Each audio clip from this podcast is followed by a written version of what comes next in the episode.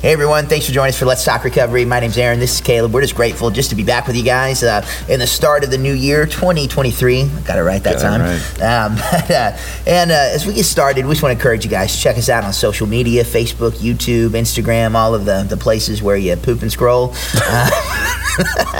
And got to get the year started off right.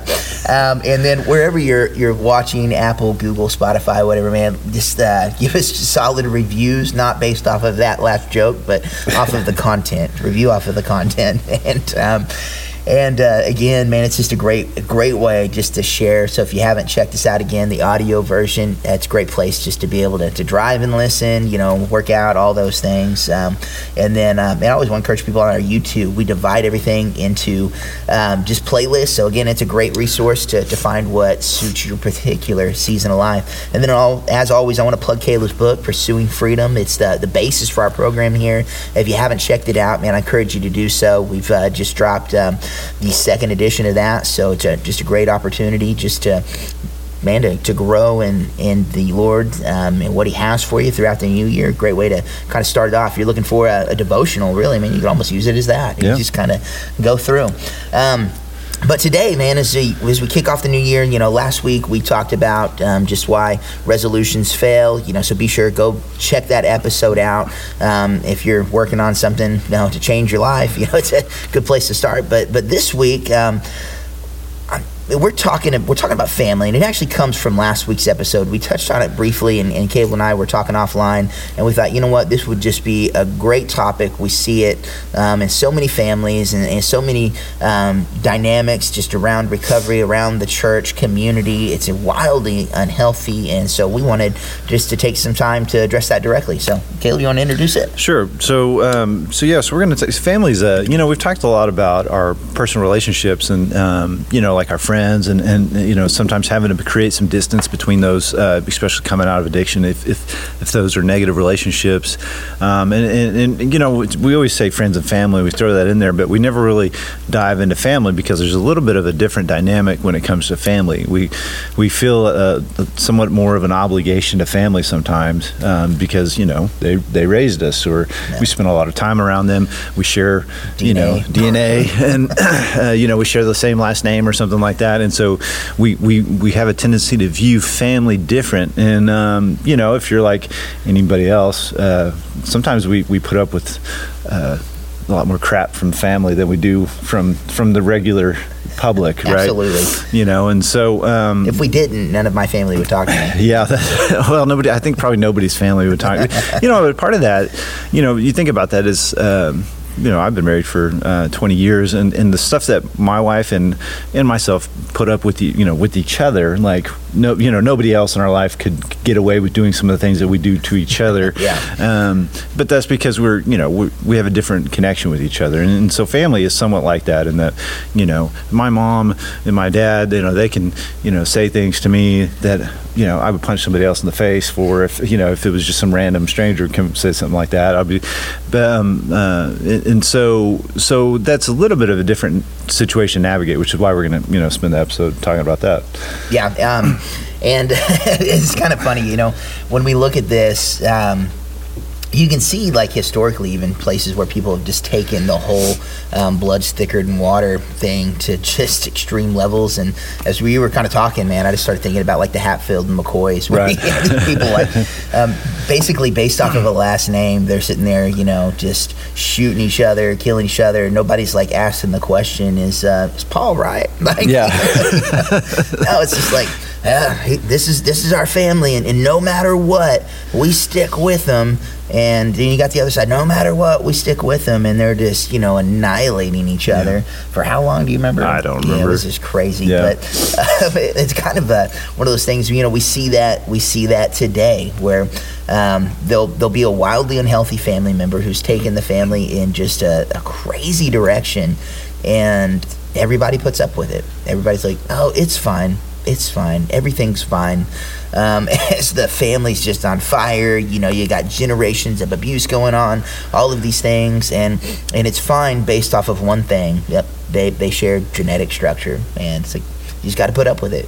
Well, why? That was kind of the question last week. Why do we got to put up with it? Are you obligated to put up with it? You know, maybe you ask yourself that. Maybe the likeliness of you having somebody who's wildly unhealthy in your family is extremely high. I think we all have several of those people that are related to us that come around that they bring with them just a wave of negative impact. In worst case scenarios, they could be abusive, and just multiple levels, and just devastating your family dynamic, and yet they're still allowed access. So is that right? Like, is there some type of moral obligation there? Is there a religious obligation there? Is that what we're called to do? And so we kind of want to take a deep dive into that particularly, because again, I think so many of us face this questioning and this conflict in our lives. Yeah, so let's talk about this. What is our obligation to our family? Because, I mean, obviously, like the Bible tells us, it's one of the commandments, right? We're supposed to honor our father and mother, and so there's a weight added to that familial relationship. And, you know, obviously, you're raised with your siblings, and you're, you know, even if you want to get out, I know a lot of people are really close with like their cousins and things like that. And so you're raised with these people. And so you do feel this obligation to, you know, there's like some loyalty there, or, you know, this sense to defend, like we were talking about with the Hatfields and McCoys. It's like, well, I'm going to defend my family's honor no matter what. And, so where does that become an unhealthy thing? And so, you know, in the area of addiction and recovery, we know that most people, if you're most people that are abusive were abused as children, you know, or if you've you know, verbally, emotionally, sexually, or physically, any of those kinds of things, that was modeled to you from a family member. If you have you know, if you have an unhealthy and unbalanced relationship in a marriage, most times that's because that was the relationship that was modeled to you. And so at some point we have to say, this isn't a good thing, right? Because just because, you know, you're my dad or you're my mother, that there's certain moral or ethical bounds that get crossed, that we have to go, okay, this isn't right, you know. And so do we have a moral obligation to our family? I would say yes. Obviously, God, like I said, calls us to honor our father and mother, and to treat them with respect. But I think with that comes their obligation to be, you know, a father and a mother. You know, and I'm pretty sure under God's definition of being a father and a mother is an abuse. You know, and if they're abusing you, that falls outside of what God, you know, how God calls them to be as parents. I mean, you know, God doesn't call me to abuse my kids. Now, I might feel that urge every now and then, depending on what they've done. But that's not my role as a father. My role as a father is to raise my children in a good Christian, loving home, to raise them in a way that they love God and that they honor their parents. And that they, you know, eventually get to a place where they go out in society and they become, you know, good citizens of our, you know, whatever society that we're in, and live out a Christian life. And so that's my role as a father. Now, if I don't fulfill my role, then that kind of negates, you know, it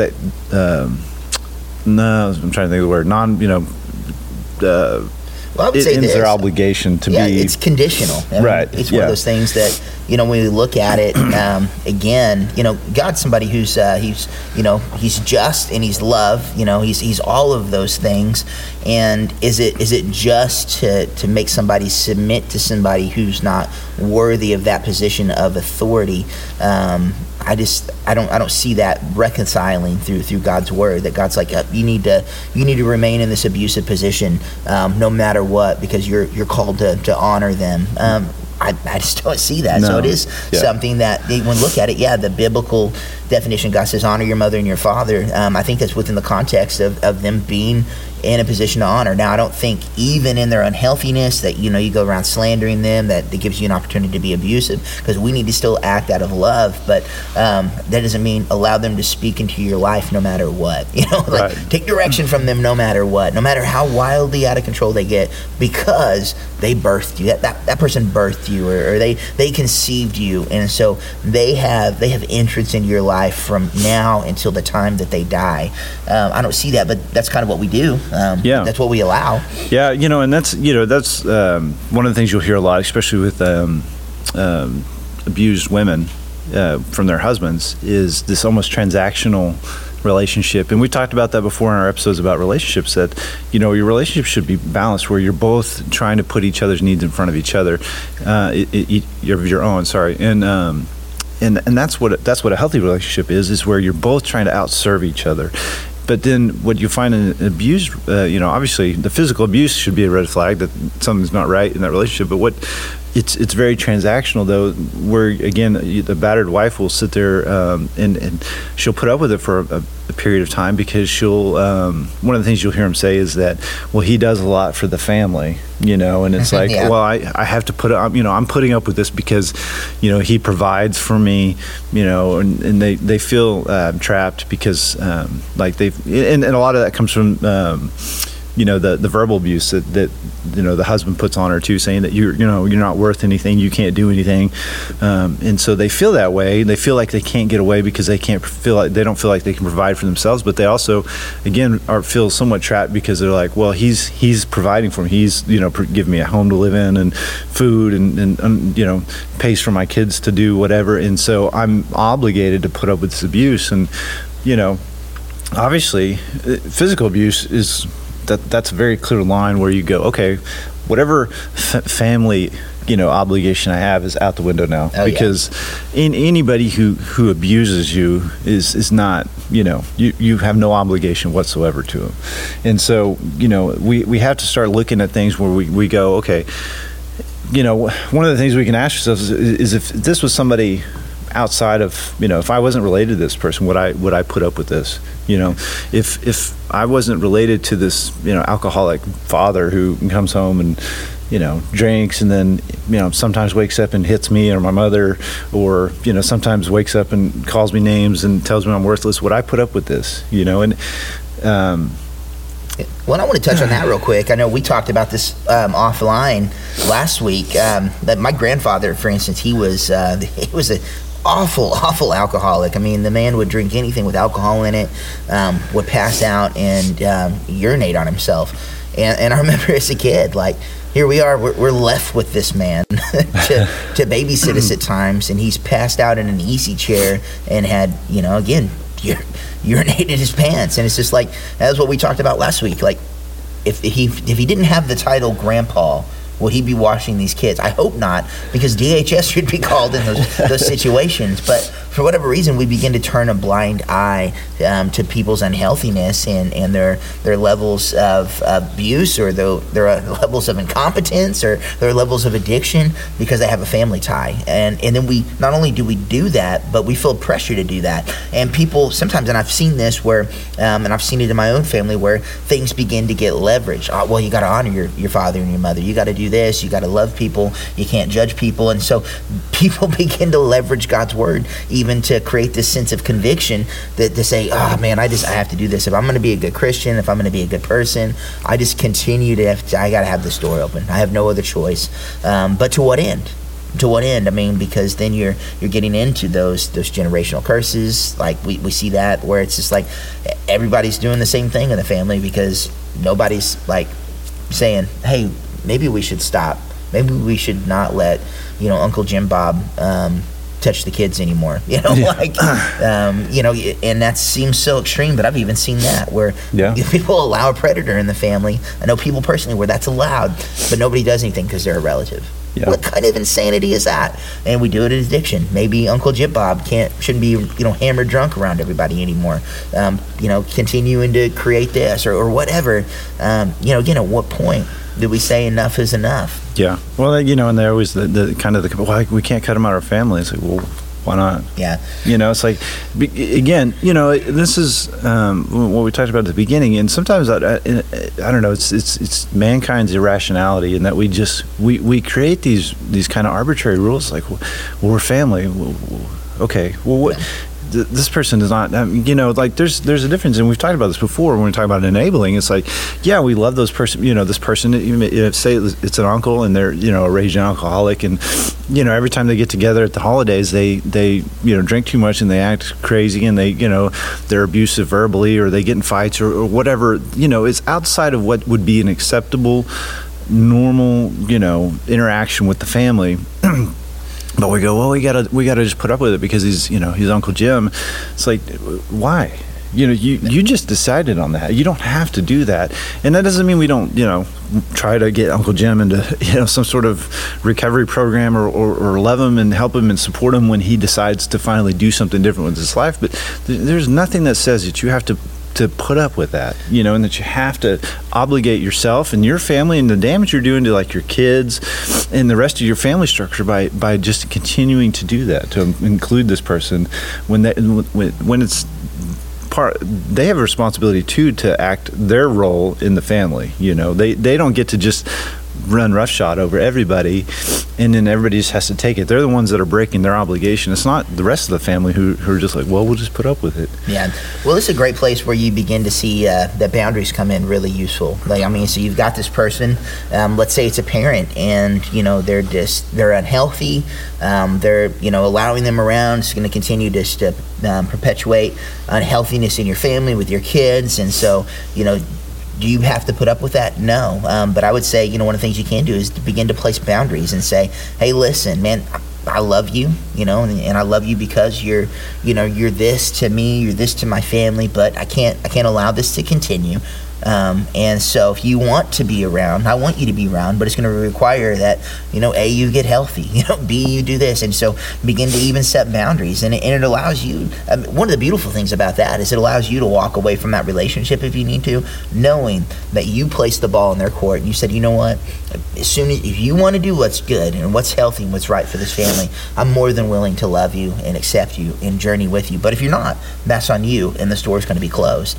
And so it kind of just flips the whole narrative, you know, flips the script, and it puts it on them, and it allows us to, again, me personally, it puts me at ease, you know, the kind of that guilt that I feel otherwise, and saying, you know what, I've done everything I can. My request wasn't unreasonable.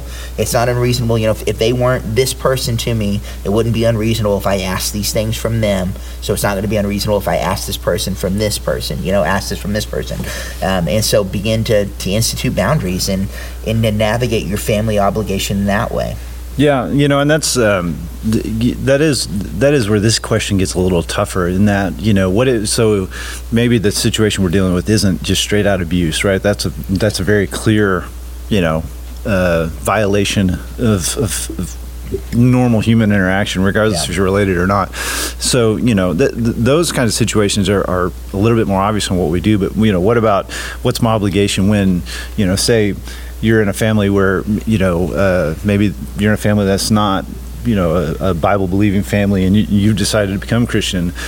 And, you know, every time you get together at Thanksgiving, they just, you know, bash, like, your faith and that kind of thing. Yeah. Like, what do you do there? Like this. And so that is, you know, what Aaron's talking about is, that's where we start making some, you know, some clear boundaries on certain things. And we start, you know, we try to bridge that gap where we say, okay, this isn't something that, you know, negates our family relationship, like straight out abuse, but I don't have to put up with this stuff either, you know. Or if it's, you know, even if you're in a family that drinks and you're trying to, you know, you've struggled with alcohol and you're trying to get out of it, and, you know, maybe their alcohol consumption is not excessive, but, you know, you need them to help you out and not consume this, you know, when you get together. That, like, that's where we start going, okay, listen, here's, we have to start having honest conversations. It's like saying, you know, I need you to do this for me. You know, I need you to, you know, if we get together, let's not, you know, bash my faith, like,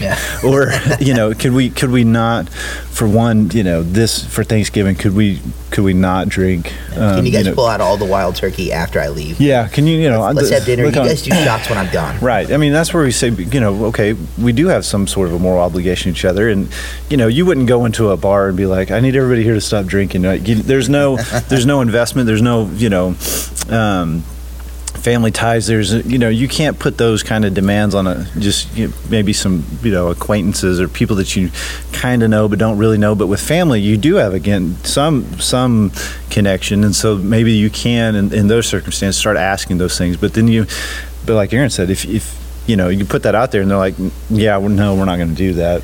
Then you're like, okay, well, then I'm not going to be there. I'm not going to come and participate in this because, at the end of the day, you do have to kind of look after yourself and what's best for you, especially if you're in recovery and you're trying to do the right thing and get out of whatever that struggle is. You don't have an obligation to subject yourself to that by going around your family who still struggle with the same thing that you're trying to stop struggling with just because, well, that's just who we are. We're just a family of drunks and I just gotta, that's not, you don't have to do that. Okay. Just because you're related to those people, you just have to explain to them. And you say, listen, man, I'm trying to change. If you guys want to keep doing this, that's fine. I don't. So if you want, if you want us to come, me and my family to come around, you're going to have to not do that while I'm there.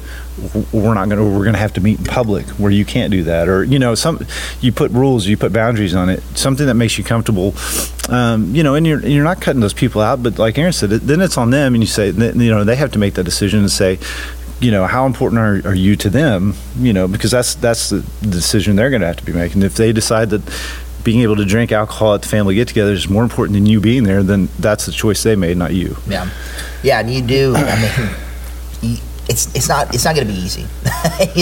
When we talk about this, it's just one of those things that, we're not sitting here first off saying, I mean, this is going to be the easiest thing you've ever done. Set some boundaries with your family. Everybody's going to fall in line. They're going to listen. They love you. They're going to accept you no matter what. No.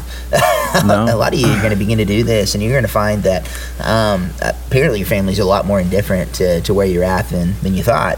And so you're going to have to draw those lines in the sand. You're going to have to be strong in your stance of this is what's best for me, my kids, or whatever, my marriage, whatever it may be, and you're just going to have to hold the line and continue to press in it. If it's really a matter of this is what's best to break these things that have become norms and be solid in it. But we say all this so that you can be, have that comfort, because again, you get so much influence from the family once you take that.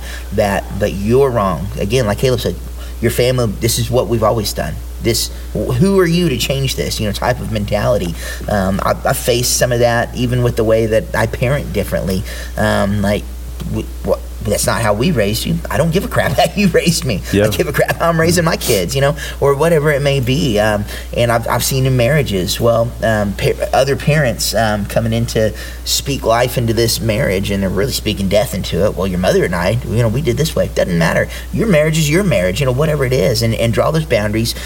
Don't be afraid to break the norms. Don't be afraid to do something different, to try to push yourselves further, to try to change what's always been, because the only thing that keeps that from happening is just people who are too afraid to push back or too convinced that they're not supposed to. I mean, it's okay. It's okay to challenge things. It's okay to have your own traditions. It's okay to have your set of morals that may differ from your family's as you come into your relationship with Jesus, as you come into your recovery, whatever it is. It's okay. It's okay for you to do that. And anyone who tells you that it's not, I'm sorry, but they're wrong. Yeah.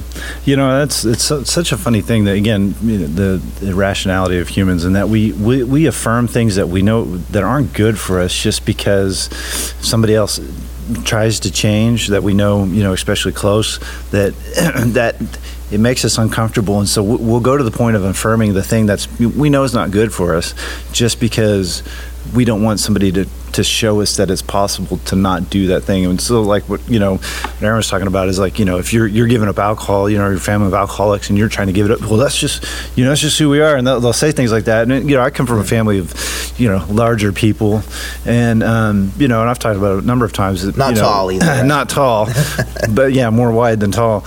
In that we're big boned. We're husky people, and and I've talked a lot about doing triathlon and my exercise pursuits and it's so funny, and it's not unique to our family, but we're in families like that where you decide to try to do things and become more healthy, that you get pushback from your family about that. You're like, well, you know, you're going to be, you know, all in shape and everything. Like, you're making fun of you for trying to be healthy, and you're like, yes, I am. Like, this is because what you're doing isn't good. Like, you know, diabetes isn't a family trait we should be trying to pass down, you know. And but they do though. They try to affirm, you know, a state of unhealthiness, and it's like.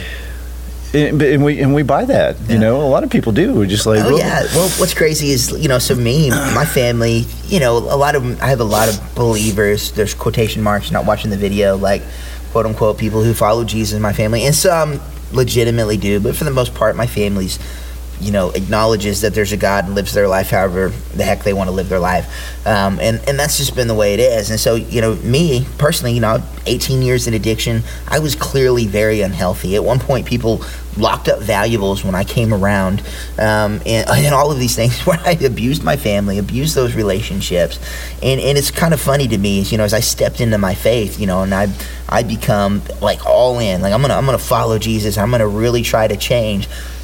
People in my family ridiculed me, and some still do, and will call me things like I'll catch wind of is holy roller, or, you know, things like that. I'm like, yeah, you believe too much. Yeah, that's like, and so rather than even looking at the way my life has moved, he's not an alcoholic, he's not a drug addict, he's not a womanizer, he's a good dad, productive member of society, all these positive things that didn't exist before, rather than being like, oh man, maybe there's something here, we're so excited for him, which some of them do.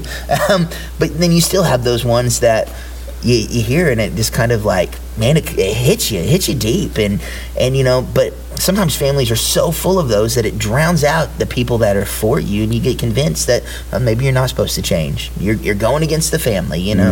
I'm Hatfield. I'm always going to be a Hatfield. Yeah, you know? That's right. We're family losers, and we're always going to be losers. You know, we're family white around here. We're family white trash, and you're not ever going to be better than us. And you know, there was a really good a movie came out just a few years ago called Hillbilly Elegy. Oh, yeah. It's about J.D. Vance. It is really good. But that's, I mean, you want to see that played out. And I was watching that, and I was like, good Lord, that's, I relate too much to this movie. Yeah, me too. Like, I messaged my sister, and I was like, oh my gosh, it's our family. They made a movie about our families. But it is, the movie, if you haven't seen it, except it's a good movie, but it's about a boy, you know, a guy that, you know, he grows up in West Virginia, or it's Appalachia area. It's, you know, very, very white, trashy, kind of redneck, and he ends up getting into law school, and you know, goes on and tries to better his life, but his family, you know, drugs, alcohol, smoking, you know, just really, and they push back against him, and it's just kind of his fight trying to balance, you know, going and being successful for himself, and you know, being proud of himself for doing something different than what his family has always done, and then his family, you know, fighting back kind of against him, and holding it against him for being successful. And it's a good movie, so I'd recommend that. But anyway, but yeah, but like I said, I'm watching that, and I'm just like, man, I've seen that. Not so much my family. I don't want to. My family's not that bad, but as they are in that movie. But you know, it's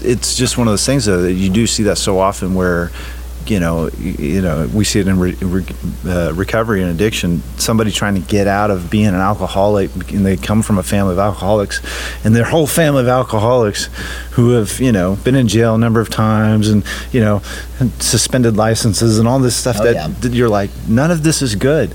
And then this person's trying to not be that way, and they're like, why are you trying to be better than us? Because you're not good. I mean, because that's like, thing. Yeah, that's good. Yeah, you should want to move away from this. So, you know, when it comes to our family, that's it. It can be a difficult thing, but one of the things we have to talk about, it kind of feeds into this, is, you know, your family is a role model, right? Regardless of whether we want it to be a good one or bad, you know, bad one, in one way or the other, they are a role model to us. And again, you know, we talked about it a lot in our relationship episodes, is that how we go into our marriages, into our long-term relationships, a lot of times that's dictated by what kind of relationship we saw modeled for us as children. You know, if you had a supportive family, if you didn't, if you had a single family, like those things are, we take all the good and the bad, and then we have to make a choice on what to do with that. And a lot of times we take it all, and we just assume that's the right way. But what I would encourage you to do is, you know, you need to look at everything that you had modeled to you through your family, and then decide, what do I want to have, what do I want to keep, and what do I want to get rid of? And, you know, and we do that in the context of our faith, right? Yeah. And this is something we've said many times, is that your faith should dictate your worldview, and not, you know, your culture dictate your faith. We're on this episode, not your family. Yeah. Yeah, exactly. I mean, at the end of the day, it's, you know, if there's a God, and this kind of your family, you know, talking about them getting mad at you for believing too much, you know, it's like, well, if this is God, and this is what God says, then this should take primacy in our life. And so, you know, that's always kind of our measuring stick on what's good in the world, right? Is what is in alignment with what God teaches us in the Bible, and then you know, what's bad, we don't want to hold on to that. So, like for me, my family, I'm blessed with said it before, blessed with two parents that are still married, modeled a fantastic marriage to me growing up. You know, if they fought, they didn't do it in front of us. They kept that, you know, away from the kids, always supportive. I grew up without a lot, but I never doubted my parents loved me, because they always made an effort to come to anything we ever did, always super supportive. So that was something I was like, you know, we do everything in our power to go to anything our kids do, because that was just something that, you know, impacted me. So that's something we always do. Now, like, you know, my parents' financial situation, I was like, I don't really like this. I don't like growing up in a trailer where, you know, like if it gets too cold, we have to sleep in the living room next to the fireplace, because our, you know, we can't keep the heat up, you know, to keep us warm. Or, you know, I remember doing stuff like that where it's like, you know, or, you know, having to have family help pay for Christmas for our family and that kind of thing. It's like, I don't want to be that way. Yeah. You know, so that was a point when I was growing up. It's like, I'm going to do something that helps support my family in a way that, you know, helps us live the life we want to live. And so, you know, those are things that just how you look at what's modeled to you, and you go, okay, this is what I want to keep, and this is what I don't want to keep, you know. And you know, a lot of people, it's, obviously, there's going to be a lot more things that maybe you don't want to keep than in my circumstances, where it was the opposite. But yeah, and I think that's, you know, like when we look at God's word, you know, even like the passage, you know, honor your father, your mother. The reason there's such an emphasis put on that is because, yes, like Caleb said, these are role models. These are important, valuable positions in your life that influence you. And so, again, I don't want you to take God's word as that just means you allow them to be no matter what. No, I mean, they're going to be a role model. So you look at the ones that are healthy, glean from them, and don't be afraid, if you have to begin to put those barriers, those boundaries, or even potentially cut ties with those that aren't. But as you, let's say, you know, you're an adult, most likely listening to this. I don't think we have any adolescent viewers. And so, you know, so you in your season of life, you've probably allowed a lot of unhealthiness to go on, and you've probably fallen into this trap like most of us. And so here you are in the middle of your life, probably with children of your own, and you need to step back and evaluate. Who are the people that are feeding your life positively? Who are those that are making a negative impact? And you're going to have to be willing to begin to put boundaries, and hopefully discard those negative things that you've picked up on.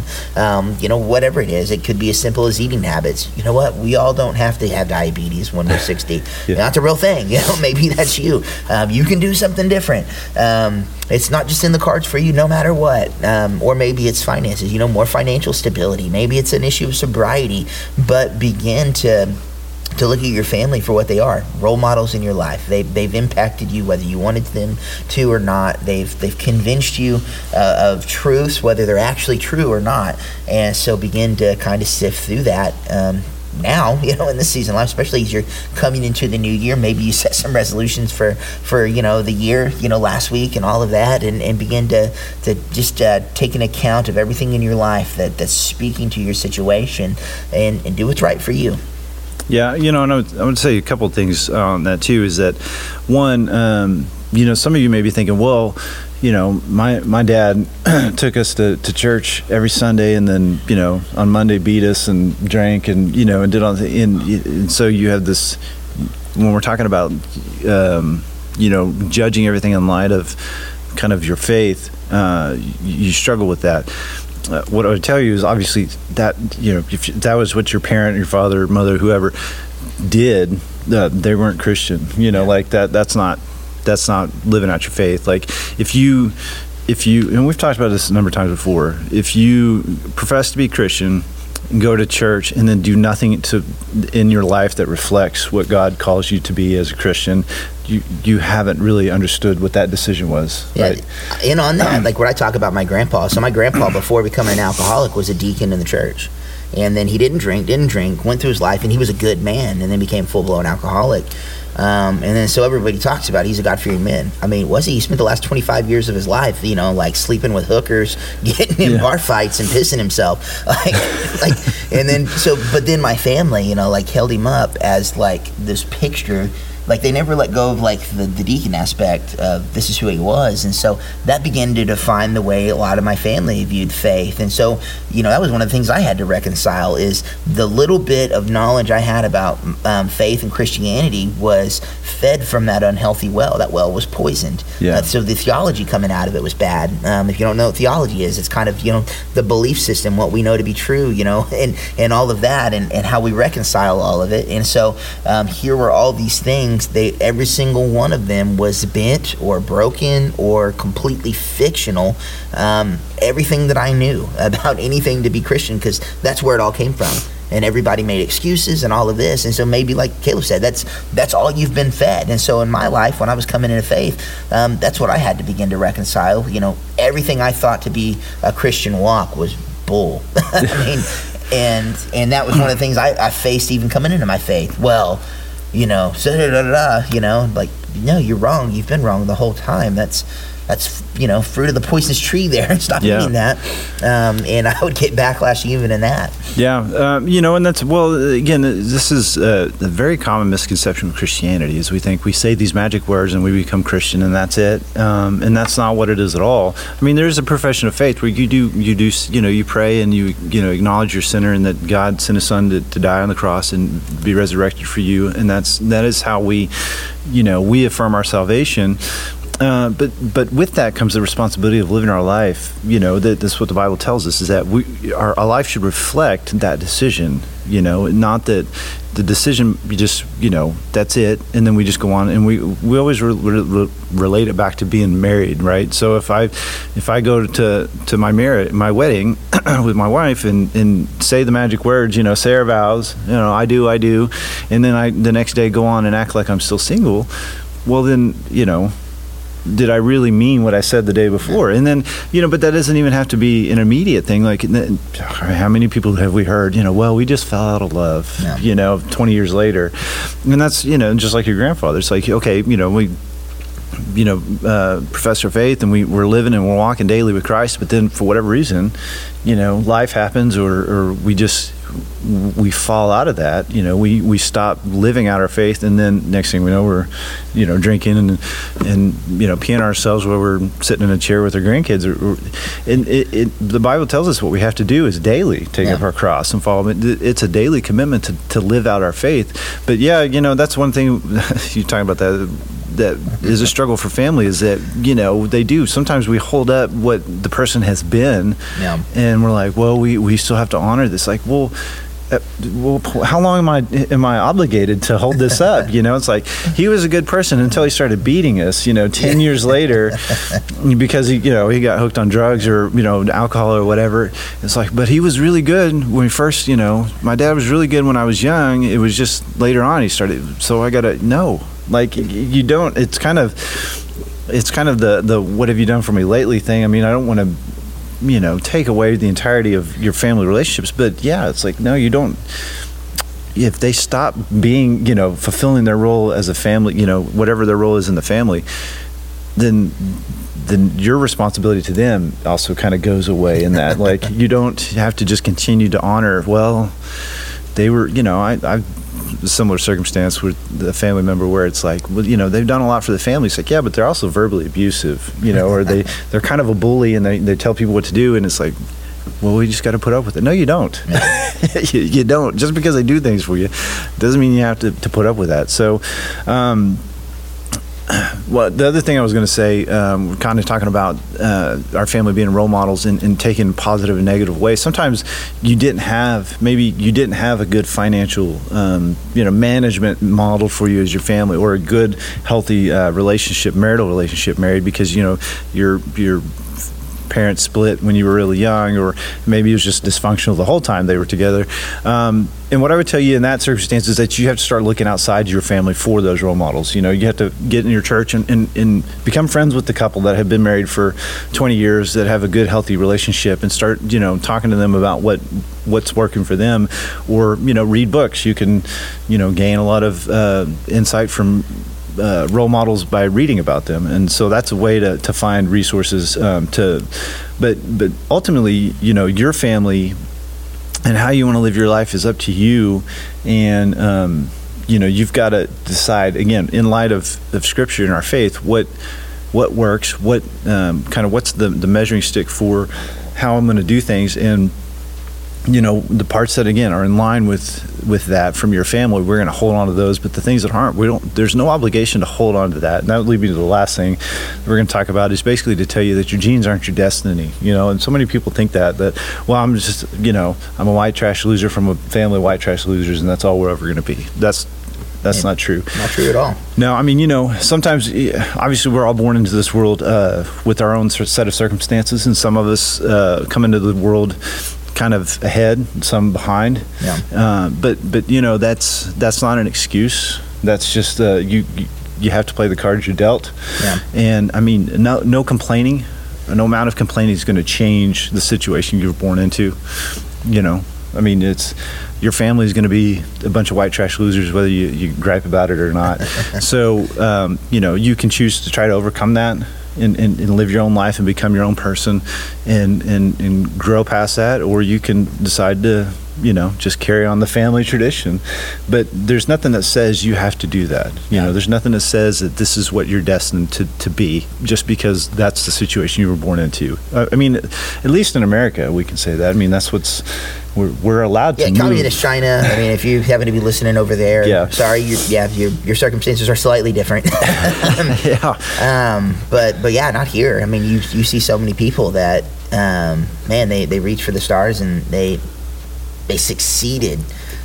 We have so many American success stories, that just fly in the face of that this is all you'll ever be because you were born this way. And I know personally, and I know I have no doubt Caleb's running into the same thing, where we have these conversations with people, and it's just like, no matter what, this is the wall. This is the wall for them. This was my family. This is what we are. I can't get past it no matter what. You don't know how I was raised. You don't know what mm-hmm. I... And it's just... And they just can't get over the fact that... actually, you can take responsibility for your own circumstances, your own life. You can begin to do something about it. And like Caleb already said, yes, you may be starting farther back than somebody else. I get that. Some people are handed more opportunities than you were handed, based off all sorts of different reasons. But... no matter what circumstance you're coming from, I guarantee you can find somebody who broke out of that and had success. Yeah. I mean, you see it all the time. Yeah, that's always my rebuttal to that. And people are like, well, you don't understand. So I just want to say, like, okay, so if I can find an instance in which somebody overcame similar circumstances and succeeded, then you're gonna drop that excuse. Yeah. Because I'd be like, well, I don't know. Because you find them everywhere. Yeah, you absolutely can. From the most horrific things, and it's just, I mean, so it's just wild to me to think that. Yeah, I say that. I mean, I fell into that trap for a long time, that that I'm always going to be limited. We didn't always grow up with a lot of money and things like that, and the neighborhood I came from or whatever, and there's lots of abuse substance abuse in my family and these things, and so that was just kind of like, I almost wore it like a badge of honor, my grandpa's an alcoholic, I'm an alcoholic, and it's just so unhealthy. And looking back at it now, I just want to go back to, the younger version of myself and just kick me in the boy parts and say, what is wrong with you? Stop being so dumb. Well, I just got kicked in the boy parts. That's what's wrong, man. Yeah. It's just, but that's what we do. And so maybe that's you. And just a little bit of truth to get your year started off right. It doesn't have to be. Yeah. You can change that. Yeah, and we're not saying it's going to be easy, right? But it's possible. It is a thing that you can overcome. I mean, again, if you you know, you can list out all the circumstances that are working against you, and I don't doubt that. You know, and I'm not even going to sit there and, you know, try to, you know, compare apples to my life. I grew up not a lot, but I had a very blessed childhood. I'm going to, because I had, you know, again, I grew up in a good family. And, you know, I'm not even going to try to compare, but, again, if you live in America, you know, your opportunity to rise above your circumstances is pretty wide open. Yeah. I mean, you know, yeah, it's not like China, you take a test, it's like, well, you're a ditch digger for the rest of your life or whatever. I mean, like, you know, you're not going to, you have opportunities, and again, I'm not saying it's easy, but, I mean, it's a choice, you know, it's a choice. You can decide to rise above that and to persist and to persevere over your circumstances. You can allow them to define you, but just because you're born into a family that has done things a certain way for so long, doesn't mean you have to, you know, and it's up to you. And, you know, is it going to be easy to put boundaries around some of those relationships or even cut some of those relationships off? No, it's never easy to do that with your family, because again, we feel this moral obligation to them, which we should, but they have an obligation to you, and if they don't hold up their end of the obligation, you're not obligated to hold up yours. And, you know, and you can do what you can to help them to see, to give them an opportunity to help come into alignment with what you want, or to be respectful of your relationship and say, here's the things I need you to do if this relationship is to continue, but if they don't do that, then that's on them. You know, it's not going to be easy to finally cut that off, but it's going to help you to be able to do that, to say, well, I tried, you know, we tried to reconcile this, or I tried to meet you halfway and we didn't do it, so I'm going to go on and live my life, and, you know, best of luck to you, but I'm not going to allow my family circumstances to hold me down and keep me stuck where everybody else is. I'm going to go on and do what I'm called to do, in my faith. So yeah, I mean, if you still don't believe it, Post Malone has made it in this world. I mean, come on. It's true. It's one of the few people with that many face tattoos that has succeeded. That's always, you know, I'm going to take a total tangent here, but, you know, my boys love to watch. There's a thing on our TV where you can watch all these old TV shows, and so they love to watch Cops, because you can watch just old episodes of Cops, and, you know, 90% of the people that are getting arrested on there have neck tattoos, and I just tell them, I was like, listen, that's obviously not a good choice. Like, don't get anything tattooed on your neck or your face, because you're going to end up on Cops. Now, if you're here listening and you have neck tattoos, and, you know, I don't take that personal, but yeah. But I was Post Malone, yeah, you can't have that quantity of tattoos on your face and succeed in this world unless you're him. Oh, if you don't know who Post Malone is, don't look him up. Don't. It'll just make you dumber. Yeah. If you listen to Post Malone, stop. Yeah, you need to repent. That's right. You should go through Pursuing Freedom. Get a role model. A real one. But anyway, now that we've totally derailed that train, we probably should wrap it up. Yeah. I mean, well, hopefully you're offended and you'll still come back. So, Post Malone fans.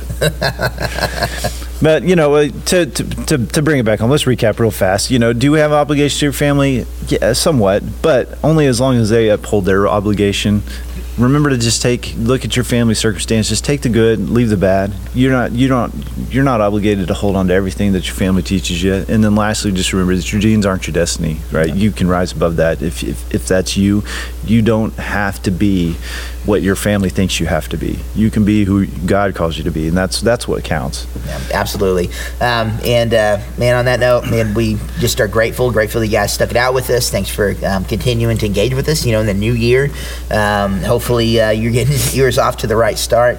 I want to encourage you, if you're local, man, be sure to come to one of our services. Check us out online. You know, we do our Monday night at 7 p.m. here at Cedar Point Church. It's just a great opportunity for some fellowship. You know, again, engage, man. Find a healthy community. If you're not local, but just that group of people you can journey with, may come to a church service, man. We have Sunday morning at 9:02, 10:32, 12:02. Be sure to check us out on all the social medias, Facebook, YouTube, Instagram, program. YouTube's a great resource because, again, you can find all of our material, different playlists. It helps just make it easier to navigate. And then wherever you listen to your audio, Apple, Google, Spotify, and many others that I'm not even aware of, but be sure to leave us great reviews, share the content that way. But we love you guys. We're grateful for you, and hopefully you'll be back with us next week.